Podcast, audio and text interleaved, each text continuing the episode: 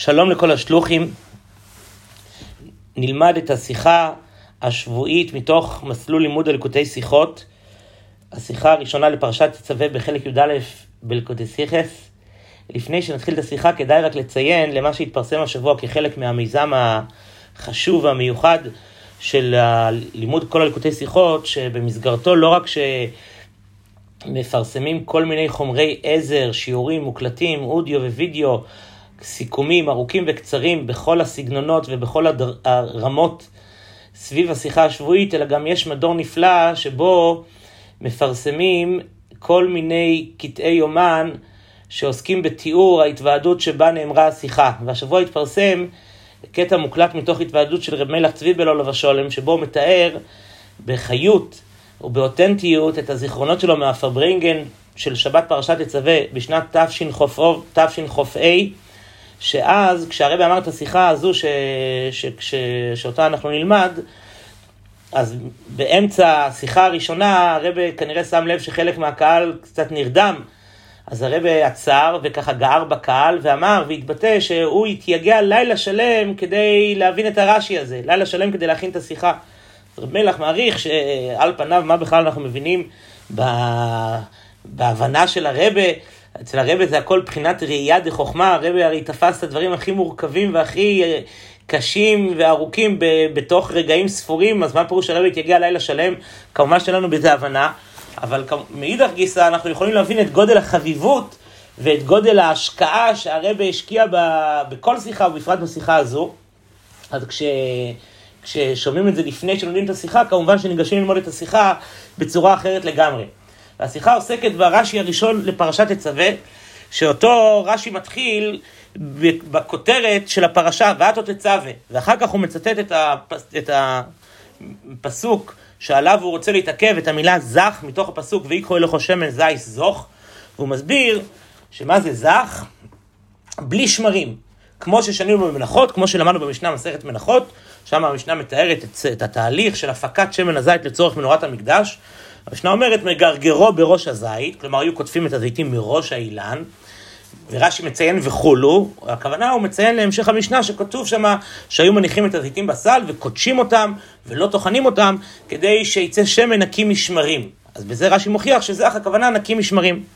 הרב שואל כמה שאלות. קודם כל, מיד כשקוראים את רש"י מבינים שלרש"י לא הפריע מה פשר המילה זך. כי רש"י גם כן לא מבאר מה זה זך.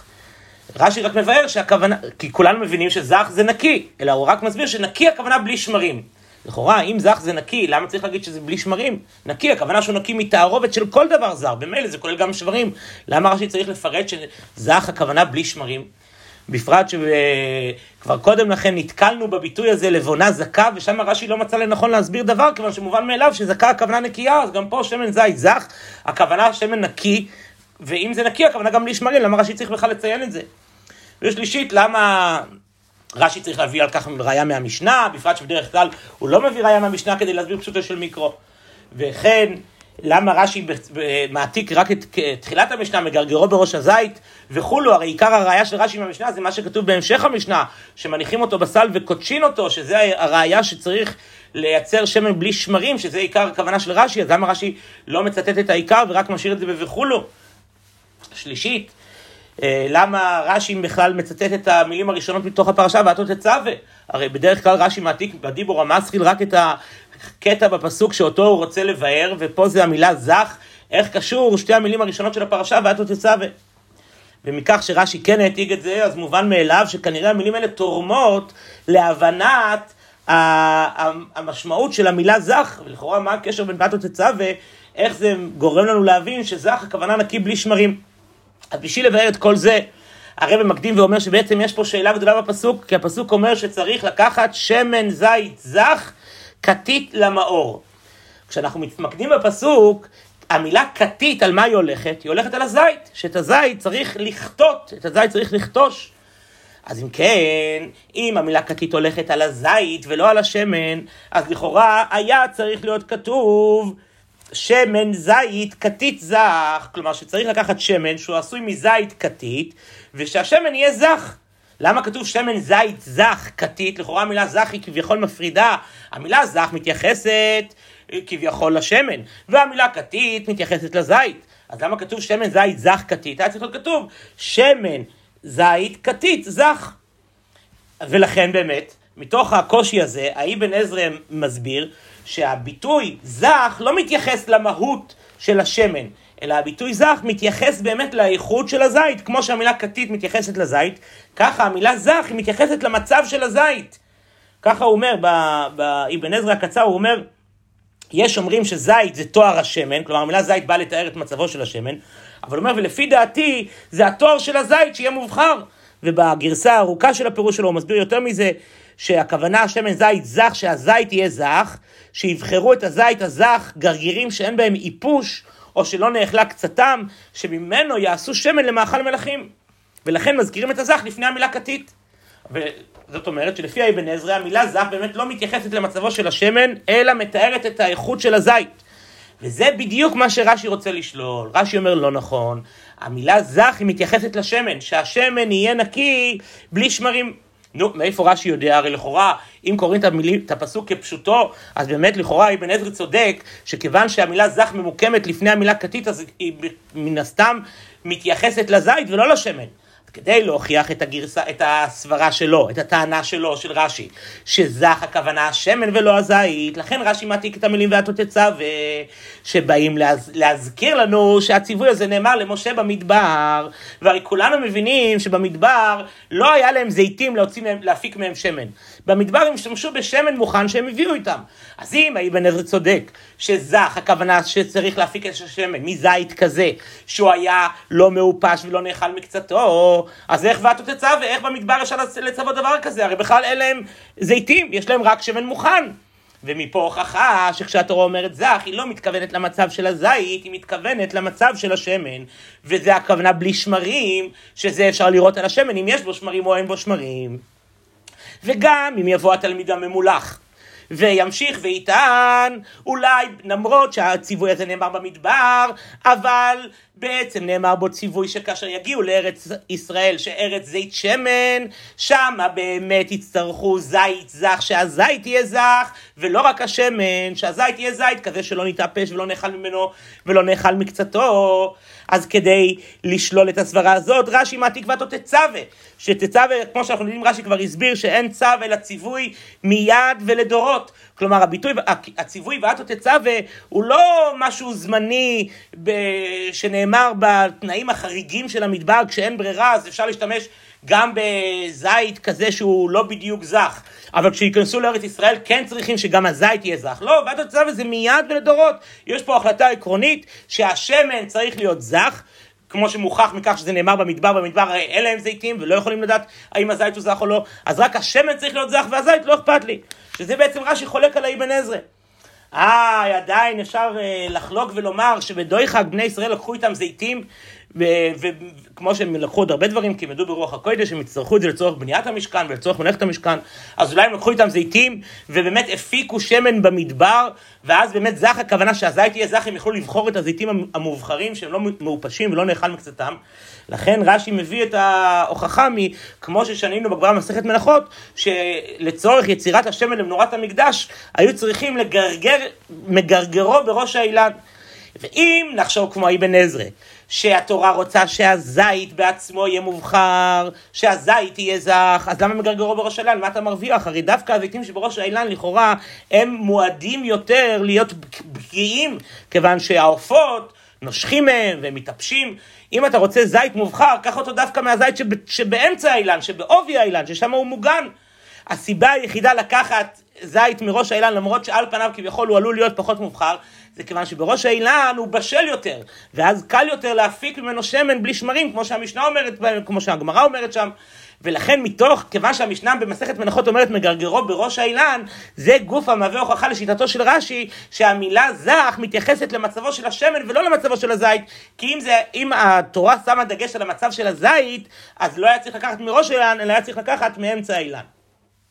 טוב, ומהעניינים המופלאים שבה, שאפשר לה, לה, להסיק מסקנה הלכתית מהרש"י, אז רבי מביא את החקירה לגבי מה שפסק הרמב"ם, שכל דבר שעושים לשם הקל הטוב, חייב להיות מן הנאה ומהטוב, כמו שהרמב"ם אומר, אם בנה בית תפילה יהיה נאה מבית ישיבתו, אם האכיל רעב וכולו, כיסה ארום וכולו, כל דבר צריך להיות מהמובחר, כמו שכתוב, כל חי לב להשם. אז הרב אומר, אפשר לחקור מתי חל החיוב הזה של כל חלב להשם, שכל מה שנותנים לקדוש ברוך הוא צריך להיות מן המובחר. האם זה צריך להיות רק בשעת הנתינה, כשאתה נותן את הדבר, אתה צריך לתת את הדבר הטוב ביותר, או שגם בשלב ההכנה, עוד לפני שאתה נותן, כבר שעולה בדעתו של האדם להקדיש ולתת משהו לקדוש ברוך הוא, אז הוא חייב לעשות, לוודא שהוא מכין את הדבר מהטוב המובחר ביותר. שלפי האבן עזרא, שמפרש את המילה זך על הזית, זאת אומרת שלא מספיק שהשמן שאותו אתה, שאיתו אתה מדליק את המנורה, השמן הוא המובחר, צריך גם שהזית יהיה מובחר, כי כל חלב להשם, החיוב הזה חל עוד מהשלב הכי ראשון. שבהכנת הדבר אותו אתה מקדיש לקדוש ברוך הוא. אבל לפי רש"י, שהתורה מפורש אומרת שזך, הכוונה רק השמן ולא הזית, אז זאת אומרת שכל חבל השם זה רק בשעת הנתינה ולא בשעת ההכנה. זה חל רק בשעת הנתינה עצמה. בהערות הרבי חוקר האם אה, במידה שהאיכות של הדבר בשעת ההכנה היא גם כן ניכרת בשעת הנתינה, האם גם אז רש"י יחלוק או שאז רש"י לא יחלוק, אבל אה, בפשטות אה, יש פה אה, מקום להבחין מתי מתחיל החיוב כל חלב להשם. האם רק בנתינה עצמה כמו שרש"י סובר, או כבר בהכנה כמו שאומר האבן עזרי. אבל מה שחשוב עוד יותר, היינה של תרא שהרב מביא בסוף השיחה, שלכאורה, כי בעצם באמת פה אפשר לשאול.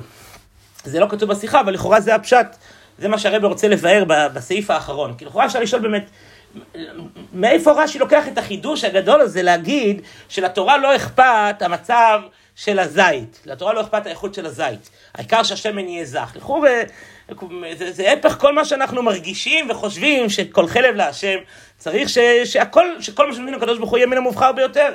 למה רש"י כל כך מתאמץ להוכיח ולדחוק שזך הכוונה על השמן ולא על הזית? לכאורה כביכול זה הפך התפיסה המקובלת. אז היום מסביר שבתורת החסידות אנחנו מוצאים שיש שתי הסתכלויות איך להסתכל על הזית. הזית הוא פרי בעייתי. כי מצד אחד הוא מריר, כמו שהיונה הביאה את העלה של זית, היונה שנשלחה מתיבת נוח, וידוע מאמר חז"ל שאמרה, עדיף שיהיו מזונותיי מרורים כזית, מאשר שאני אצטרך אה, להזדקק לחסדיו, לחסדיו של אחרים. אז הזית הוא מריר, הזית הוא משכח תלמודו של 70 שנה, כלומר יש בו כל מיני היבטים שליליים. באמת מוסבר באכסידס, מוסבר בטרור של השבוע, שהזית הוא, יש בו, המרירות והשכחה זה בא מהקליפה והסטרי אחרי. ורק כאשר לוקחים את הזית וקודשין אותו, כלומר סקפיה סטרא אחרי, אז אפשר להוציא ממנו את השמן, את, החוכמה דקדושה. אבל הזית עצמו כביכול יש לו איזה נגיעה לקליפה וסטרא אחרי. לעומת זאת, במקומות אחרים בחסידס מבואר, אפשר לראות את זה במיימר של הרבי בשנת תשל"א, עללו את השם בחול המועד סוכס, שם הרבי מדבר על הפסוק ועמדו רגליו על הר הזיתים, שם הרבי מסביר להפך, שהזית, המרירות שבזית, זה, זה מרירות שהיא מעל המתיקות.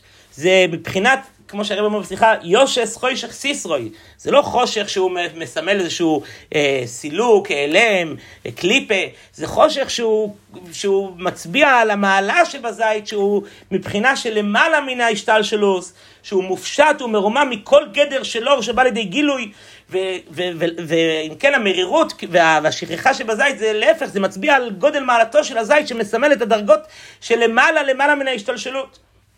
במילא, האבן עזרא, שכנראה לא למד כל כך חסידס, אז הוא מסתכל על הזית כעל משהו כזה חשוד, שיש בו שייכות לקליפה וסתרי אחרי.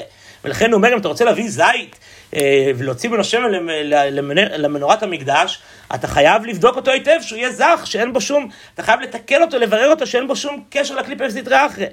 אבל רש"י, שכידוע, מביא גם את ינה של תרש, שזה פנימיות התורה, אז רש"י יודע שהזית הוא בעצם מסמל את הדרגה הנעלית של יושס חשס סיסרוי, שאת האור שלמעלה מהשתלשלוס, כי הזית הוא תכלית הקדושה ותכלית הביטול. ולכן, כיוון שזה מהותו האמיתית של הזית, שום איפוש ושום נאכל מקצתו לא יכול לפגום בזית, כי הוא הרבה למעלה מזה. השמן שמוציאים מהזית, שזה כבר האור שמגיע בגילוי בהשתלשלוס, אז זה צריך באמת לבדוק שהוא יהיה שמן זית זך, כי זה כבר בתוך, זה שייך ל, ל, לסדר ההשתלשלוס, אז יכול להיות חלילה וחס שיש בזה איזושהי אחיזה לקליפה. אבל הזית עצמו, הרבה מעבר לזה, לא יכול להיות בו שום נגיעה, לא יכול להיות בו שום פגם. ולכן התורה בכלל לא אכפת לה מצבו של הזית, ו, וכשהתורה אומרת שמן זית זך, הכוונה רק שהשמן שיוצא ממנו, הוא צריך להיות זך.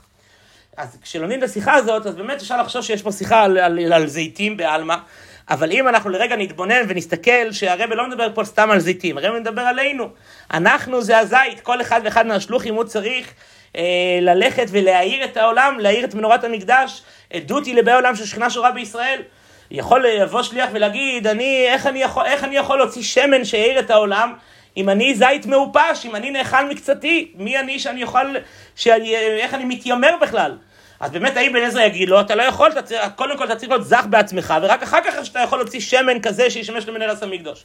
אבל רש"י, שהוא, שהוא, שהוא חסיד, והוא אוהבם של ישראל, אז הוא אומר, עזוב אותך, התורה לא אכפת לה מהזית, אתה יכול להיות מעופש, אתה יכול להיות נאכל מקצתו, זה לא משנה, כי המהות האמיתית של הזית היא ביטול והתקשרות לקדוש ברוך הוא בתכלית, ה, בתכלית השלמות, ושום דבר לא יכול לפגום בו. אם רק תוציא שמן נקי, ושמן נקי כל זית יכול להוציא, זה רק שאלה כמה צריך לכתוש אותו, אבל אם תוציא שמן נקי זה העיקר, ואתה ראוי להשתמש בשמן הזה כדי להאיר את המקדש. נו, כשמבינים את ההרגש הזה, אז אפשר להבין מה הרבי התייגע לילה שלם כדי למצוא. כדי להוציא מהרש"י את השמן זית זך המהיר והמתוק הזה, שנותן לנו הסתכלות כל כך אה, מרעננת וכל כך מעודדת, לא משנה איזה זיתים אנחנו, העיקר שנוציא שמן טהור.